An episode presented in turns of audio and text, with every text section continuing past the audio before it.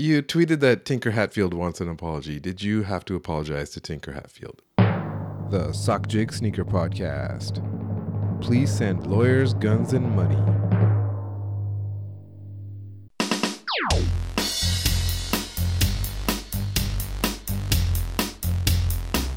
Welcome to episode 41 of the Sock Jig Sneaker Podcast. I'm your host, Sock Jig.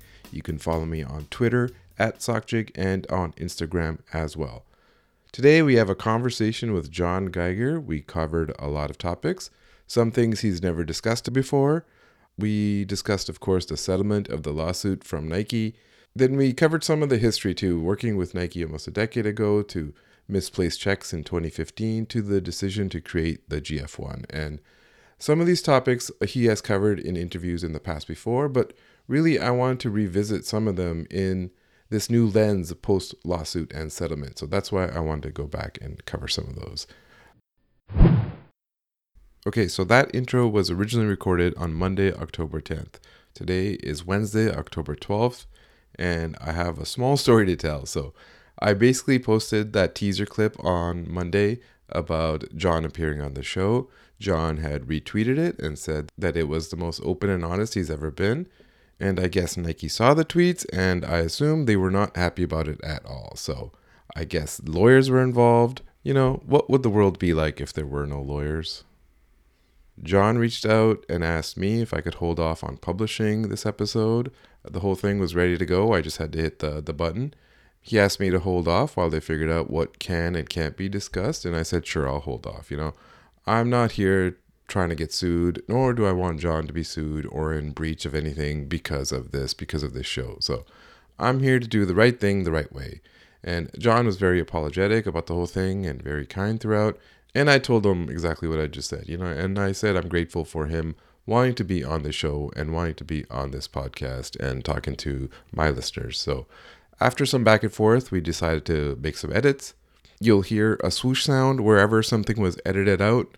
There's a couple times where I interject and do a voiceover and explain the next thing that we talked about just so that it still flows. Originally, this episode was about 58 minutes long, so now it'll probably be about 50, 51 minutes long. That includes my intro and outro and all that kind of stuff. So, some of the cut topics that we talked about, I asked about just him tweeting throughout the case, and I asked some questions about discovery and about making of the GF1.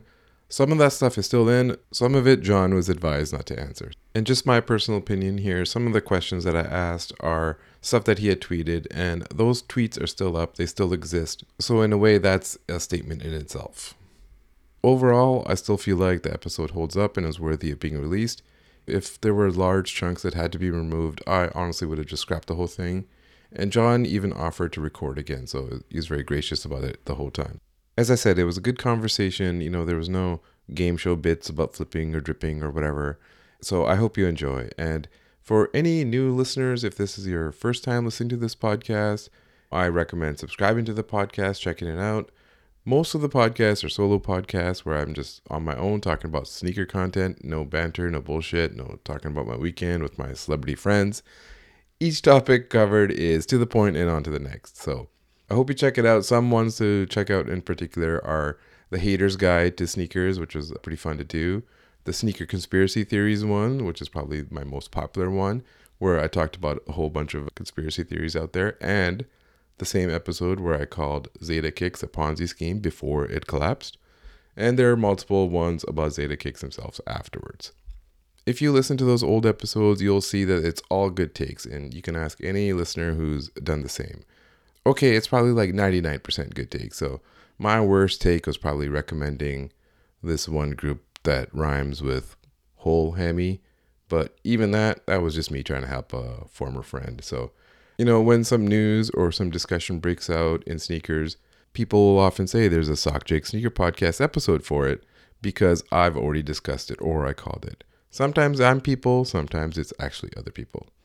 And the same for Twitter. You know, Twitter is mostly memes and jokes and sometimes quick thoughts, which are expanded on the podcast, but overall, nothing is taken too seriously.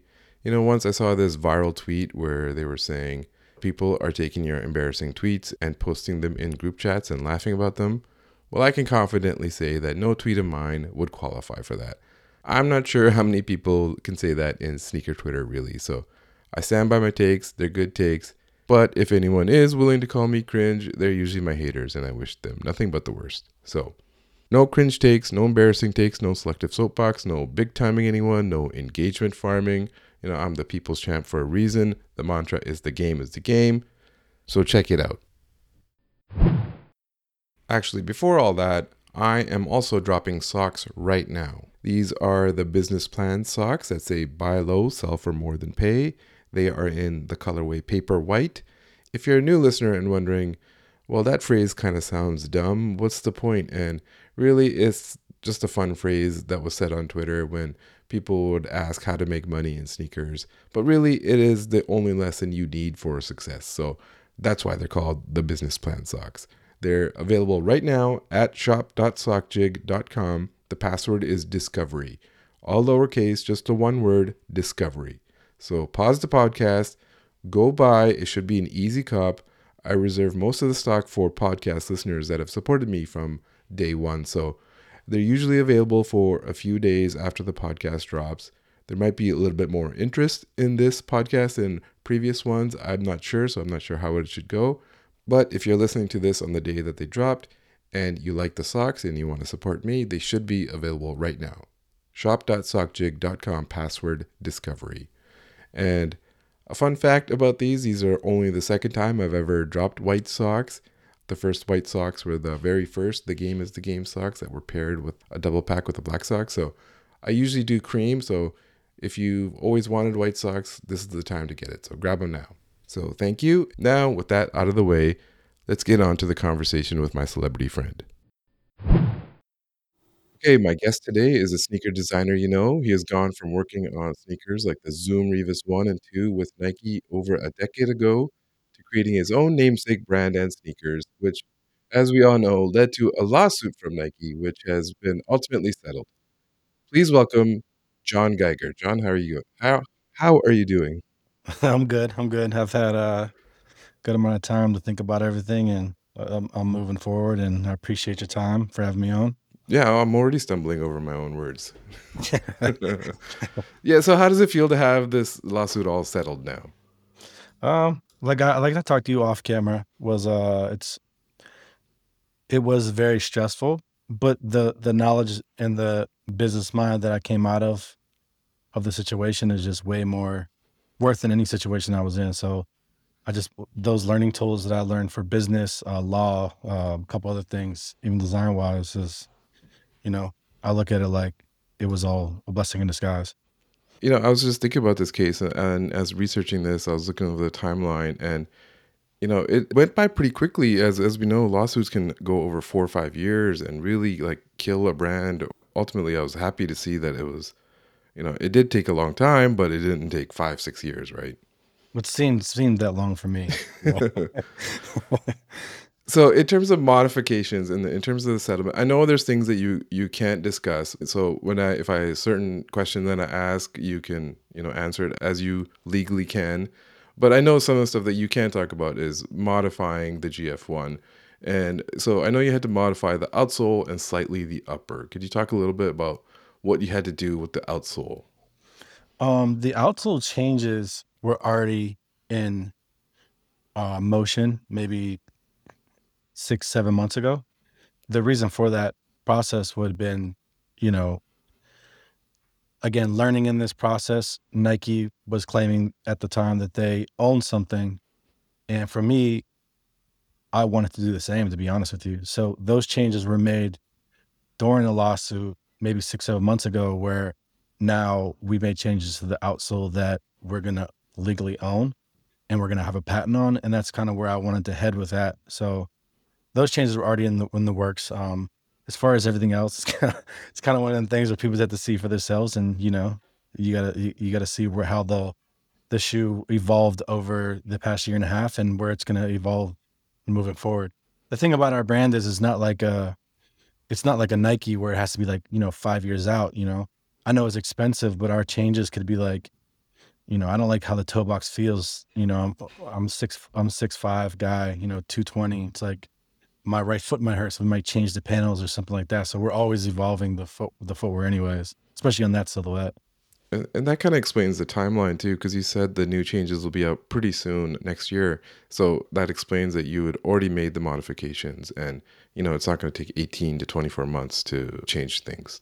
Yeah, no, no, and uh, the only holdup has been our, our our new lasts weren't fitting correctly, so we had to go back and reopen the tooling and change a few things. But it's it will be maybe after New Year's.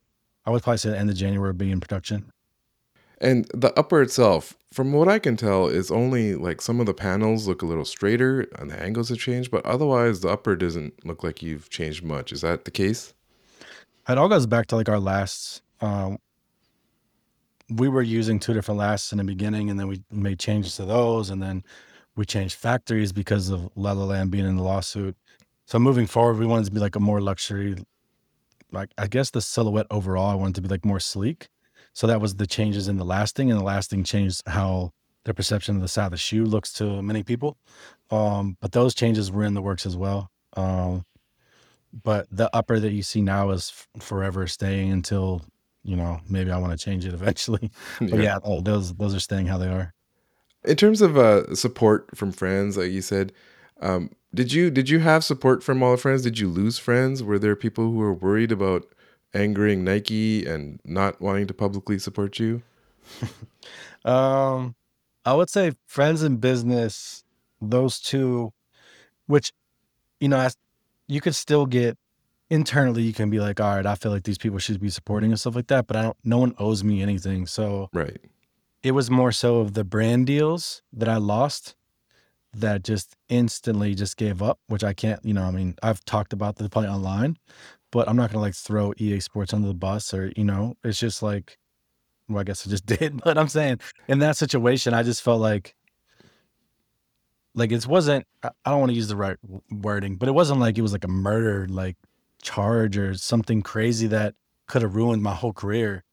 This was a brand saying that they think they own, uh, you know, a trade dress and that I was maybe on the borderline of being the same thing. So for people to just give up on me like that, I realized the business of how strong Nike was very quickly. It was within a couple days where I lost two major ones, you know. Right. So I was like, geez, like maybe this wasn't a good idea, you know. But I mean, overall, looking back on it now, is like I would have gave up everything again just to go through the process because what I've learned during this process is, you know, it's unteachable, really. Did you intentionally want to start a war with Nike designers on just based on some of the stuff that you tweeted? The most famous one was the tweets about Kanye and Virgil are the best designers to ever design at Nike. it's a touchy one. I mean, again, I go back to when when this thing started, right? And and everybody would say to me like, "This is so small to Nike." Even our lawyers, like, you know, they're, they're not getting back to us fast enough. Like, this is so small to them. And I just felt like, whether I thought I was going to work or not, I just felt like at some point I'm to explode because I'm at like my breaking point, and I felt like things that I believed in and I wanted to get off my shoulders for years. This is probably the best time to say it, right? Right. Did I intentionally do it to like mess with people? I don't I don't think so. I just was reacting in the times that I was in and and the feedback I was getting. But do I believe that statement? I believe everything I said. So yeah, I mean, What what was the reaction? What was the feedback? Because I know you have friends there from your past of working with some designers and you know big name designers as well too. So what, Yeah. what was their what was the reaction that you got I you know, mean, I- personally? I only had conversations with a few people. Um a lot of them aren't even at Nike anymore. Um a lot of them, you know, I, I gave a lot of names after that tweet, which was really like drowned out from that tweet. So there was You, more you didn't thread it, so it ended up being like lost in the in the Twitter. Yeah, yeah. Yeah. I didn't thread it. So Yeah. I mean, I've talked to like a Marc Dolce after, and he's been like, you know, respect like which you're fighting for, and he said thanks for like including me in who you think's the best. So I know at that point I had respect in like a lot of higher up people down the line. Um, I talk to Trent Casper all the time. He's at a, he's in uh, New Balance now. Um, we don't talk about the lawsuit, obviously. We just talk about like where the brand's going, and he's proud of me. I'm from Pittsburgh. He's from Pittsburgh.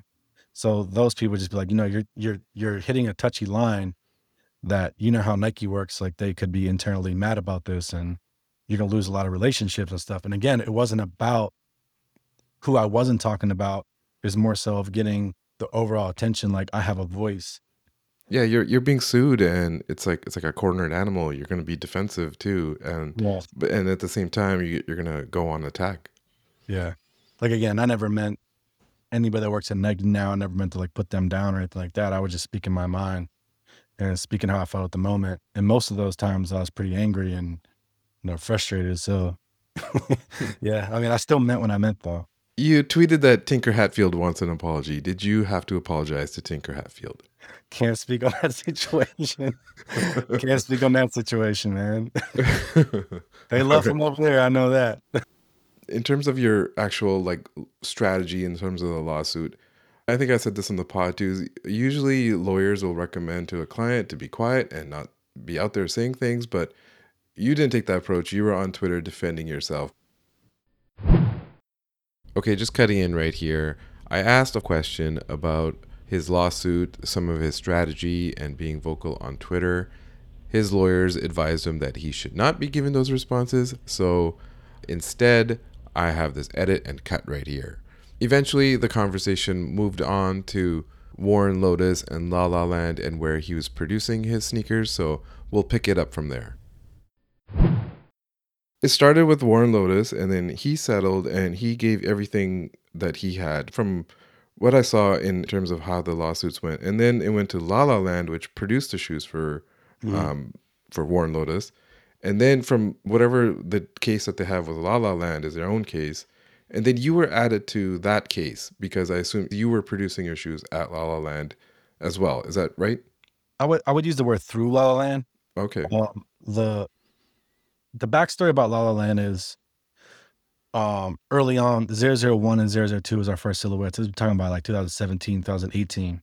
And um we started in LA and my whole I'll give you a whole spiel about the brand real quick. But it was a it was we I started the brand based off this uh this medium definition, right?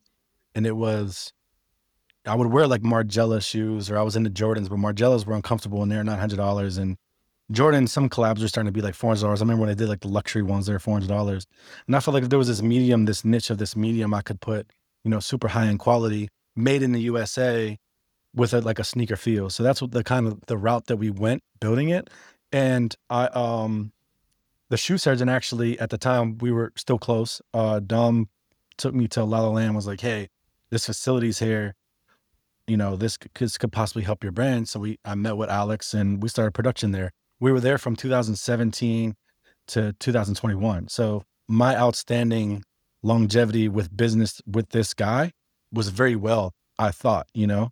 So that's going through that and I and I would bring designers there that wanted to work on footwear, you know. A lot of them would get there and not understand the full length of it, you know, because making clothing and making footwear is two different worlds, you know. So a lot of people think you should get into footwear because of this whole like, you know, you, Jordan lookalike situations going on, right? So In when you get of- yeah, in terms of when you get there's, footwear, like- it's like yeah. So when you get in the footwear, is like more like do you have a, you, you know what lasts are? Do you know yeah, like, yeah. shoe Like, built? Like You can either get one expensive. off the shelf or you can make your own, which is very expensive, right? Exactly. So we were more so into that. And this whole wave that came back from like 2004 is in now. So people think it's just easy, you know, but it's not an outlasting thing. So going into that 002, 003, they started bringing, they, you know, that was basically our factory. And just talked to Trinidad James about this. He visited in like 2019 and he was like, it's crazy because to the left, there was like Louis Vuitton bags getting finished where he had a deal with Louis Vuitton in LA and they're finishing like the clasps in LA. And then you had on the footwear side, it was all John Geiger stuff. And at that time, we had an agreement where there wasn't even allowed to be any other footwear in there besides like women's sandals because we were just running the warehouse, you know? It was small, it wasn't like as big as our factories are now. And then he, we had met and we were not seeing eye to eye, and he wanted to bring in other brands. And I was like cool with it. And um, a couple of the brands they brought in, one was Warren Lotas. And I was actually cool with Warren. And um, they had the meetings and they started their footwear. Early on, I kind of knew that this is not going to go well for them because it was so close. You know, it, they opened like it was an open mold sole. You know, it was getting close to like be exact. I felt like our protect, uh, like how I wanted to look at the shoe, it was more like a Bape. I wanted to take a silhouette, change the sole, you know, change the material. That's what I'm really good at is like materials and stuff like that and making it very high end. I You, thought that we weren't going to that. said you've been uh, inspired by Nigo, right? Yeah, yeah, of as course. the godfather of the flip. Yep, exactly. So Bape was really the inspiration behind the GF1, um, because it was really going to be. A, it's not more so about the silhouette; it was about the materials and the colorways and the storytelling. And then, um, I'm getting a little off topic, but you you said, how was it with them guys or the relationship with them? Right. Yeah. With with La La Land, with Warren Lotas, and um, like, did you blame them for you know uh, ratting you out and being part of the Yeah. lawsuit because of that, or like how did you feel? So I was giving you the backstory about La La Land. That's how it led into that. So now Yeah. I can get to like lawsuit hits. Um, at the time we were already uh changing facilities because I was just not seeing eye to eye with La Like La you said, you saw the lay of the land that this Yeah, is so going I mean in a bad having direction. they had uh customizers in there. Um, just I'm not gonna like say bad business, but just I didn't want to really be in that facility anymore. It started being like everybody in LA was running there. And at the time I wasn't living in LA anymore. But I lived in LA, I would just sleep there. I'd work like 24 hours a day. So when I moved from LA, I wasn't so hands-on. So things weren't getting made quickly enough. Um, our inventory couldn't sit in there long enough. And he was just bringing in more like customizers and so like this. When I would go visit, you know, I would go down the line and see like a 002 get made next to like a pair of Jordans. And it just didn't sit well with me, you know? It was Right. just like, this isn't to work. So we were in a transition of moving. And the only conversation, and this is what's kind of crazy, is the only conversation I ever had was with Alex saying, you know, I think they're going to include you. And we were like, why would they include us if no one like threw me under the bus to try to give the numbers and stuff? And at that time, I didn't know this, but their lawsuit came out, and I'm pretty sure Warren settled within like seven days, Yeah, and really quickly. Alex just settled re- like re- like in a couple months after. So there was no fight or anything. And what really bothered me and still bothers me to this day, and I'm pretty sure they'll probably reach out after this conversation, but I mean, I'm come I come from Pittsburgh, Pennsylvania, right? I'm a nitty gritty city, like blue collar. Like if I bring you into some legal shit on the street, or I did something wrong, or you know, I spent a couple nights in jail. I stuck up for people and got in trouble for them. You know, if I brought you into something, I'm either going to help you get resources for you, or at least reach out and make sure you're good.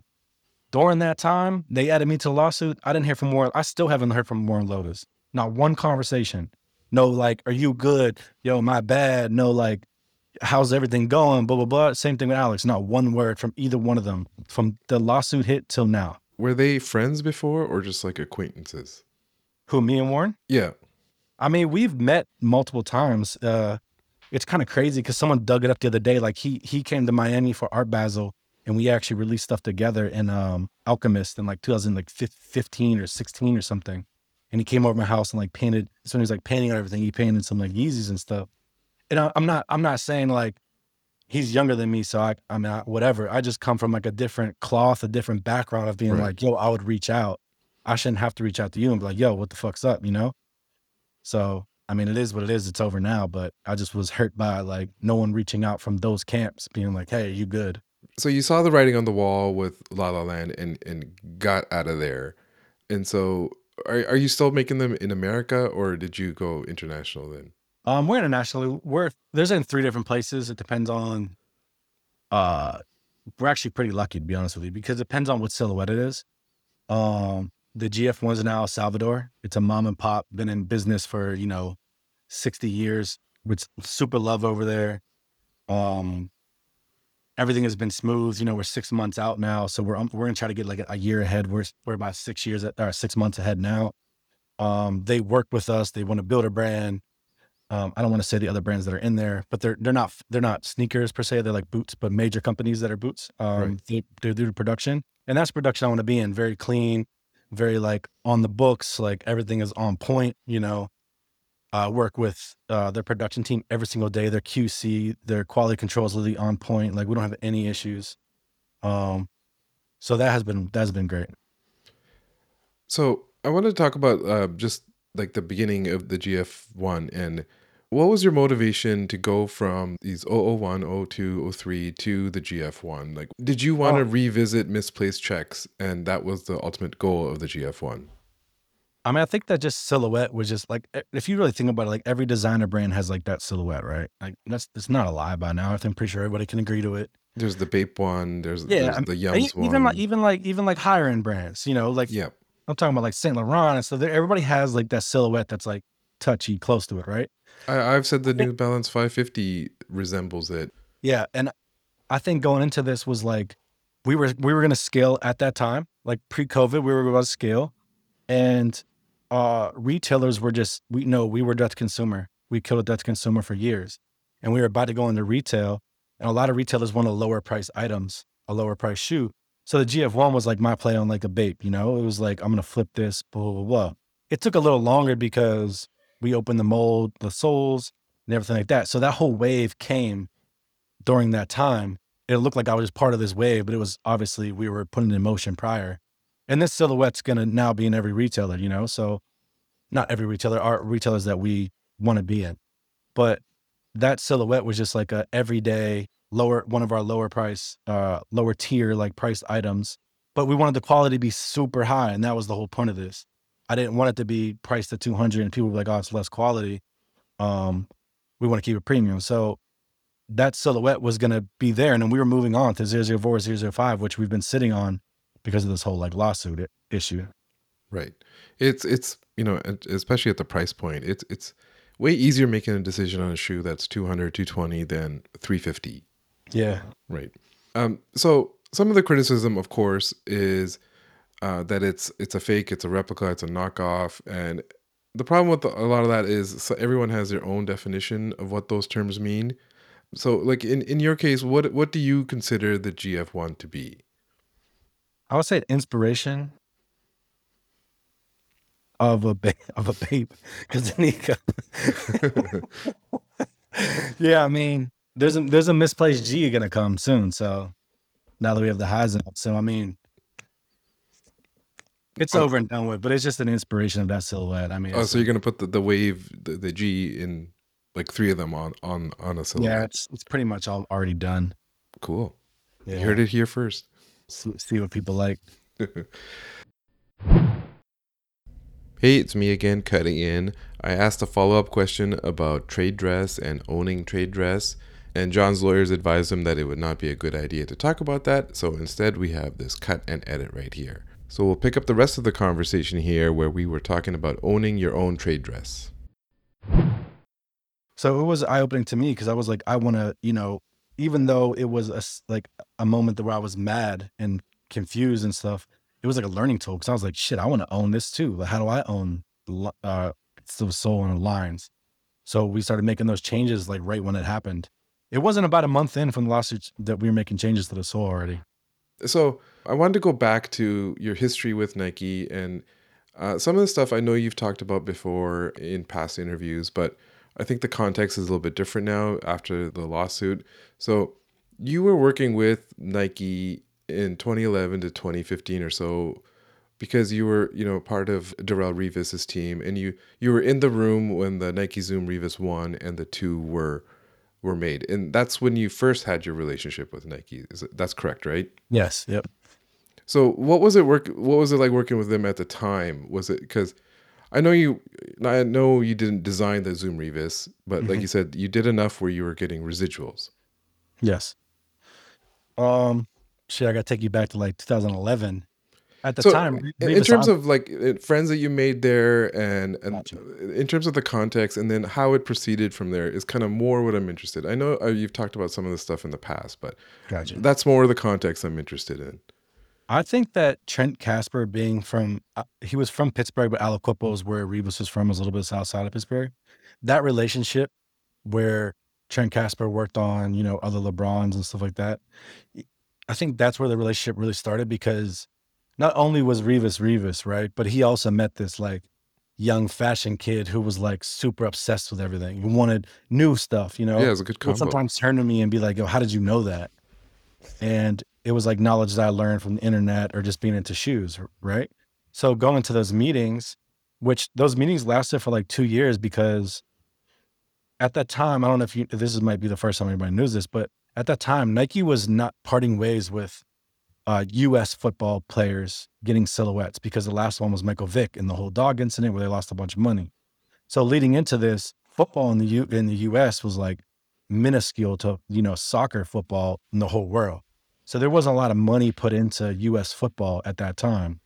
Um, you had like Megatron from like Detroit, like people like that, where like they were putting money into it, but they weren't. They were getting like you know PEs. They weren't getting silhouette, their own silhouette. Right. And when they presented the thing to Revis, I was just so happy because their projections were not like, all right, this one shoe and this is going to be it. Their projections were like, this is going to be a LeBron line. Like we were working on logos and clothing and all this stuff. And uh, you know, the first couple meetings, we I gave my input, they gave their input. We came back with um uh samples and prototypes and stuff like that.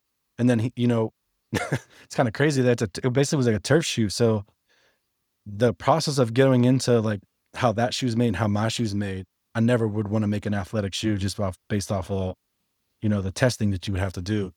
Um, and he was a DB, so like they wanted him to wear him in a game at one time. I mean, they turned him into cleats in, at one point, but that shoe, the Zoom Revis one, was just like eye opening to me. Like being on campus, um, everywhere he went, they came. Like Trent Casper and Ken Link, and Ken Link is the main designer for the shoe. So like whether it was um, you know, a game in in New York or he had Pro Bowl, they came, and we finalized everything. I think for the last time in New York City, um, and in LA. And then you know the Zoom Revis one came out. It did really well, and my whole take on it was they wanted to be this turf shoe, but you know I didn't play any sports at the time. I played basketball in college or whatever, but I wanted to be like a fashion shoe. So I came up like me and him were like one Saturday night. And I don't know if you know Dame, who works at Jordan Brand now. Dame was there to he could tell you the story, full blown. Um, uh, the samples came in. Revis was there, and he was like, "Yo, I'm gonna wear them with sweatpants." I was like, "No, let's wear them with jeans, and let's go to lot like La Marina on Sundays, like out in uh, Dyckman." And I was like, "Let's just go there rocking it like this and see what people say." And everybody's like, "What are those?" Blah, They're all talking to them, and we were trying to push the narrative like fashion. Yeah. It was like this crossover. It did like didn't necessarily look right with denim, but like we were trying to make it look like that. And this was like, you know, like we're talking about early 20, 2011. yeah, a long time ago. Inter- Yeah. And that's where it eventually went to like Yep, seven, eight years exactly. later. Not trying to say that I saw it, but I saw it. So, I mean, getting uh, keep going on with the story was like uh, all the colorways were coming out. You know, he did a release for LeBron on South Beach for them. Um, Clark Kent did a col- colorway with him, so I got to like talk to him for the first time and get pick his brain about it.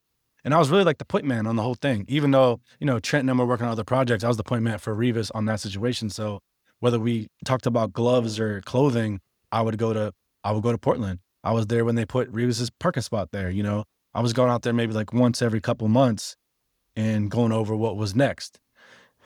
And then he got and then he got traded. um w- Oh. He went from Jets, like New York to, uh, what was it, Tampa Bay? I can't remember. yeah, I actually live in Tampa now, but um in 2012, I think it was 2012 or 2013, I would say 2012, he uh he was playing in, he was at a game in Miami. We were in Miami and he tore his ACL.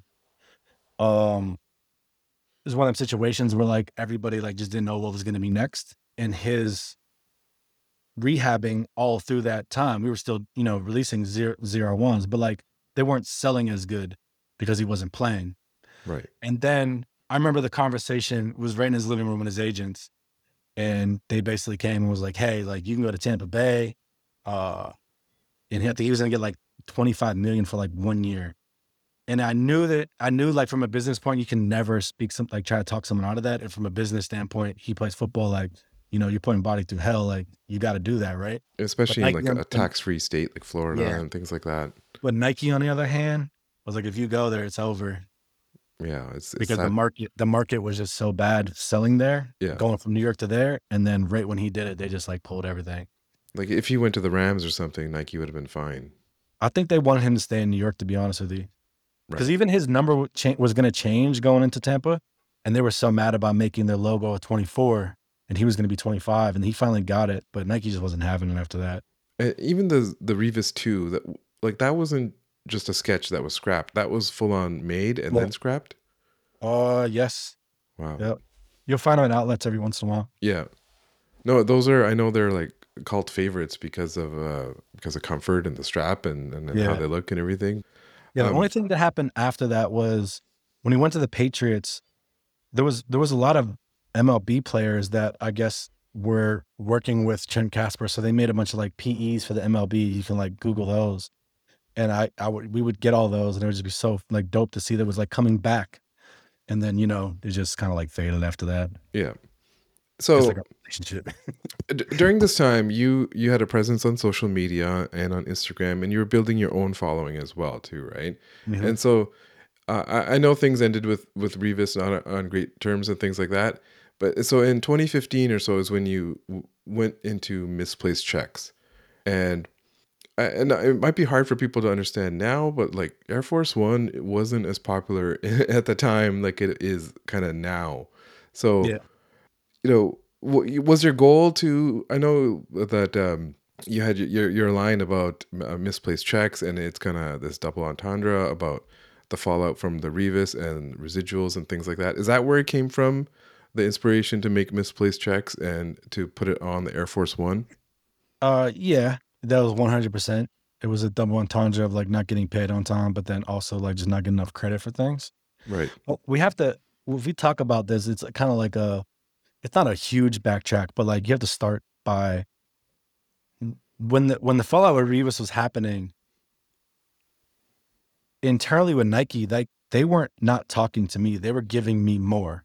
So what I mean by that is like it was like pre uh, influencer, right? It- Right. You can go back to like go like like nice kicks or like kicks on fire and put my name in, and I guarantee that you find like at least like sixty pairs of shoes that I was the first one to ever post them. Right. Like you know how these people do it now, and it's like a huge thing. Um, we'll get like the first one. I'm almost positive if you do this, this is a fact. You can go probably find it right now. Like kicks on fire, nice kicks, and find images of me having things way before they came out. And they would send these boxes to my place in Pittsburgh. And it would just be like LeBron stuff that never came out. And I would post them and it would go crazy and people would take the pictures and this and that. And then as I was, I was, I was doing this, they would just keep sending more. And then at one point where I was obsessed with Air Force Ones, they would give me Nike ID credits to just like make a whole bunch of Nike ID credits, but they weren't on Nike ID yet. So I would go on there and make all these different shoes and they would send them to me. And then th- those would be like the ones that are going to be the next month or something like that. And you can even go back to, again, what I'm saying, these are all facts, Instagram, whatever. I would post like 10 IDs a, like a week. Like every couple of weeks, I would do like 10 days straight of like Nike IDs. And everybody was like, oh, you're bringing back Air Force Ones. And at the time, ASAP Rocky was really rocking them again. He was rocking like mids and it was really Right. coming back. And then at that time, I would just start, then just start feeding Nike designers like ideas. Like you should do this, you should put them here. The misplaced checks is one of them, like upside down, backwards, and all this stuff. And they basically just said to me, you know, like Nike will never reposition a swoosh. Um, like there was a full on like uh, design rules in place that you couldn't alter things because it wasn't really until you know t- uh, 2016 2018 or so with with virgil and with the travis that they started uh, relaxing those rules yeah. So I don't know. okay. I don't know what to say. So my question about that is in the past when talking about the swoosh and the misplaced checks and things like that and inspiration you usually were humble or deferred about it. Has that changed after the lawsuit? Because i know on twitter you couldn't be humble and defer because you were you know fighting for yourself fighting for your name. Are you now willing to take the credit that i was the one who brought the air force one back you know al- alongside rocky and others I'll have to say yes. It's never it's not gonna go well because people just don't believe like you know what I'm saying? You would have to follow me from that time till now to see that whole vision. Um and it's also like one of the things before the misplaced checks, like there was no customizers selling shoes, you like at bulk, Right. right? There was I mean, I was selling, you know, hundred thousand dollars worth of misplaced checks within like five minutes at times, you know? So and then we'd have to scramble and go find the shoes, you know what I'm saying? So right that was also a first that no one really thought about that there's no custom no customizers like selling like you know 200 300 400 pairs of a custom shoe at that time so i think it was just like a play altogether that i guess not until now you look back and be like okay this was happening and you didn't realize it Right. Did, did you try to make the misplaced checks with Nike first before doing it on your own? i mean yeah I, I won't say the people that i talked to there directly because it would just cause more shit but like yeah those conversations happened and i was like trying to push it for like all star i think of 2015 was when i just gave up and now i was like fuck i'm just doing it myself And I, I think you tweeted too that you even uh, because I'm asking about this because um, in case it came up in the lawsuit and discovery and things like that too that um, you even sent pairs to Nike employees and you know what did they think of them?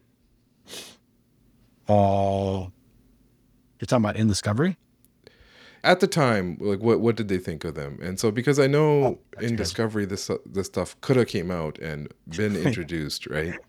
Yeah, I can't speak on anything in discovery or like depositions, but if you're talking about like me sending shoes to people pro- like 2014, 2015, 2016, yeah, I mean, there were, I can't, I'm not going to name all those people again because it probably just cause a bunch of shit, but yeah, I would send them there.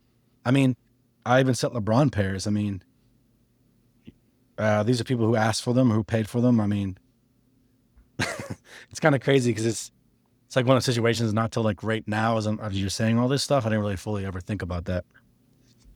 like I said, people don't understand it now, but in 2015 or so, Air Force Ones, no one was looking into them. No one was thinking about them that much. Of course, you can go on StockX, search by 2011, 2012, 2013. You can go all the way to the category and select the the highest bid on their shoe, and it's it's probably some you know Year of the Rabbit, some Supreme stuff. It's it's not like how it is now Yeah. and on the map. And of course, it was always a classic silhouette from like '82, so it's not like it was just forgotten completely. But it just didn't have the same stature as it does now. So there's people new into the game every time, so they might not be aware of this. Yeah, and then I think at whatever the year the first Complex Con was, uh, I think it was Complex Con. They used they had this wall full of like Air Force Ones, and they used the misplaced checks on the wall. And I forever I thought it was a thought it was a joke because I wasn't involved in it. Neither was a shoe surgeon, and it was just on this like Nike Air Force One wall that was built. I'm guessing from Nike. And it was on that wall. I'm not sure. Someone switched it out. I'm pretty sure like round two ran it or something like that Right. But it was on that wall. So that even at that time, I was just like, "What's going on?" So after the misplaced checks, we we talked about you know you went created your own company and went in a different direction with the 0123 and back to the GF1. So hmm. bringing it back to the the lawsuit and discovery and things like that. Did, did you feel that you were trying to be made an example of that you were being picked on that because they weren't going after Kool Kiy or the shoe surgeon and things like that they were they they brought you up as the example Um, I got asked the other day when did I think that like I was getting big, and that's always a weird question because I'm like, you know, I'm, I'm in it and I'm moving. So it's a weird question for me to say like how big I am getting. Like that's a weird thing to answer. Yep. But I think it was at that time because, again, I'm going to backtrack just a little bit. But in the past year and a half, I got hit by Vans for a trademark for the G logo because at the end of it was a squiggle.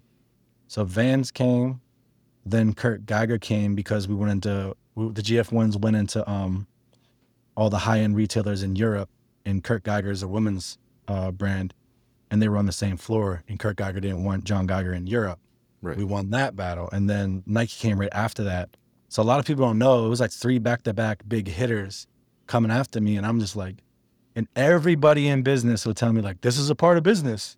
This is a part of business. I was like, I would rather be a little bit more established before this happens because, you know, the Nike lawsuit that's a that's a lot of money, bro. Right. In terms of like from my point of view, from an outsider looking in, it just seemed like they were targeting you, wanting to make an example of you, thinking that you would fold quickly because lawsuits cost a lot of money and uh the, you know they protect their trade dress and all that kind of stuff. And when that didn't happen, it seemed like their new strategy then was to like prolong it as long as possible. So that's just my point of view. I know you can't speak on Yeah. Nike and their strategy, um, but like, how how close were you to a settlement before this one came up? Did it, did it happen like early on at the very beginning? Were they offering that kind of stuff? If, if you can even talk about it. Um, yeah, I can't really talk about it. Yeah, okay. well, I can't really get into like the settlements, the conversations where you know it's a it's a closed off situation where I can't Yeah. really speak on those things. When you tweeted about this, you said they, they will find things that they will not like and that will come out, and they probably did not want to come out. And Can't speak on that. I can. I, I, that's me speaking on things that you tweeted. That the, Yeah. the tweets are still there. So Yeah. I Um, mean, that's what the thing about it is, is if you really want to like backtrack and like do documenting of everything that's been going on. The tweets are still up, I believe. So Yeah, no, I think it's it's very telling. Like when I was researching this, I, I saw them all, so I was like, well, if it's part of the settlement, they they, they would have been long gone. Um, so in the same line, but in different directions, like how how much did this lawsuit like put a pause on your plans for you know John Geiger Co. Like I know you were still releasing shoes, so you know you still had some sort of a schedule, but like are you uh, one year behind, two year behind because of these these Vans lawsuits, this Nike lawsuit, the Kurt Geiger lawsuit? Oh, I wouldn't say behind, but you know, in 2020, I showed a full collection in Paris. Uh, John Geiger season one. Showed a full collection privately, and we're gonna go into just about every dope retailer in the world that I hand hand chose. And then COVID hit. Um, we backtracked on retail just because a lot of people weren't going out of the house. So we still killed it. We still killed direct consumer, and we like you know battled through you know those times. And then after COVID, you know, we were gonna go back into retail, but only footwear. We weren't gonna do full collections anymore. We were just gonna really just focus on footwear right now. And then when we started going back into retailers and it started growing, and again, we were at this point we're gonna we were gonna scale. This is like early, you know, 2000, 2021. We were gonna scale again and scaling just you know looking for a strategic partner. Um, have meetings every single day, still to this day about it, about what we're gonna do and find the right person. And scaling is just like you know, for for the brand wise, we killed on direct consumer for so long, which is unheard of for a small brand, footwear brand at that. Scaling is just like, you know, we can get six months ahead, we can get seven months ahead, but I go back to that that Kanye rant when a lot of people say, you know, you want you to do it yourself.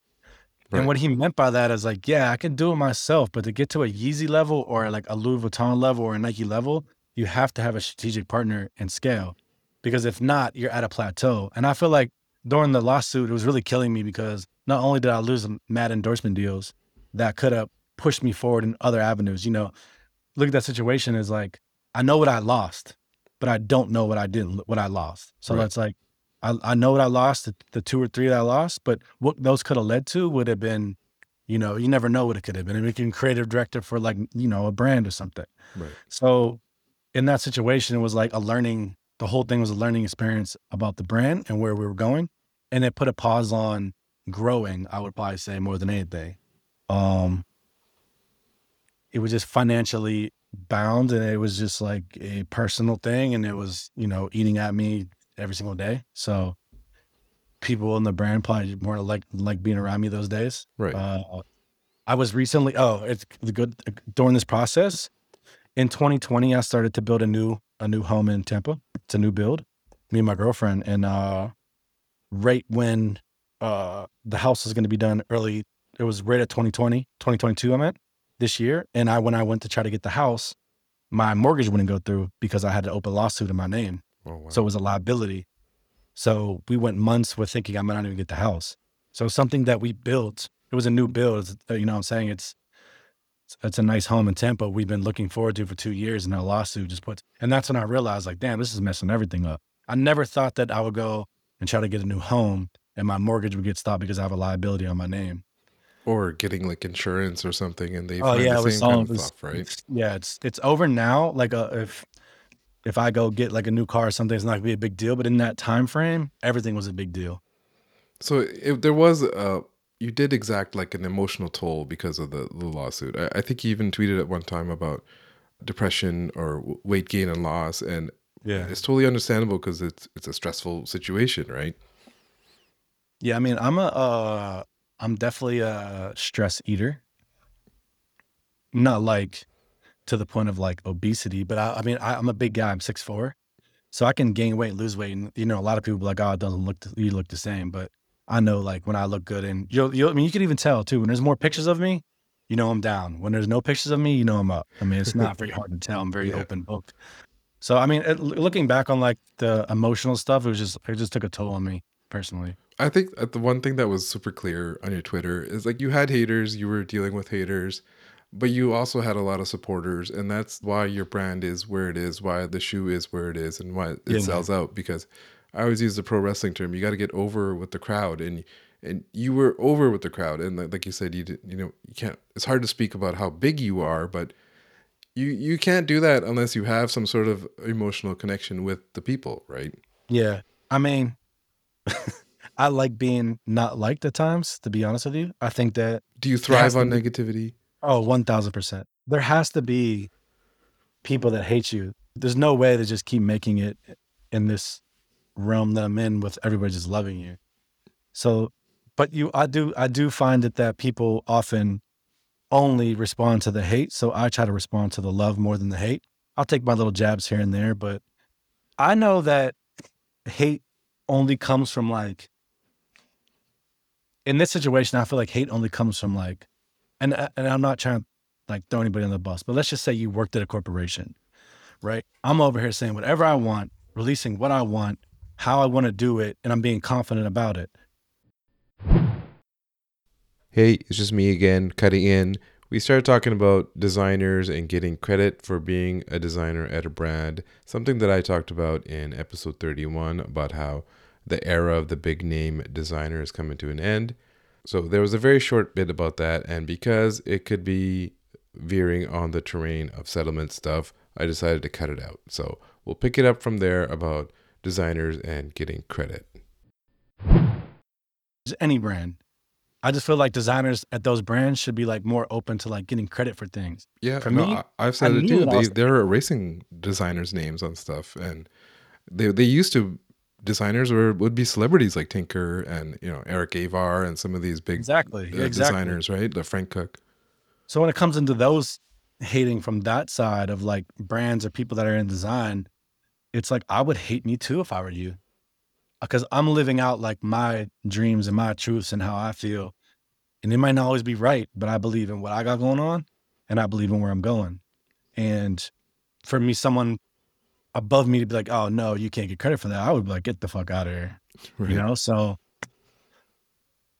I don't know if to answer the question correctly, but it's just like, oh, that overall just took like a toll on me. And I just felt like speaking up, saying whatever I wanted to. And a lot of people got mad about that, but it was like, all right, you, you might be right.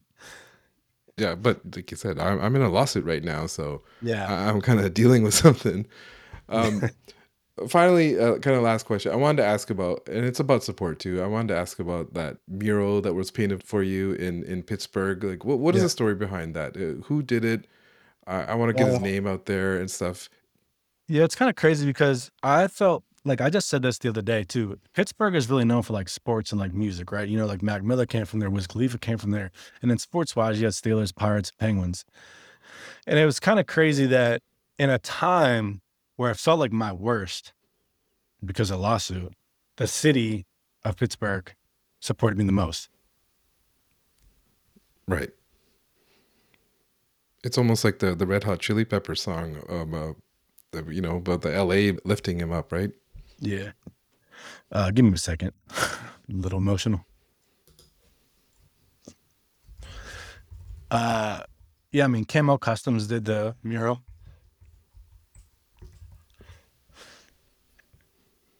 My bad. No worries, no worries. Like uh, Under the Bridge is the, the the Chili Pepper song, and I was thinking about, and it's totally about connecting with the city and the people there. And so, like I said, when you connect with people, people connect with you back. That's how you make this kind of emotional relationship. So you you need it. You need those people to be the one to lift you up, and it could be people you don't even know. And so it it was it was cool to see. And you know, I know you went out into the park and threw out the first pitch and stuff like that as well too. Yeah, my bad. No, no, no, no. I mean, I just think that like in the, the worst times, fuck, the city like really show me support. Yeah.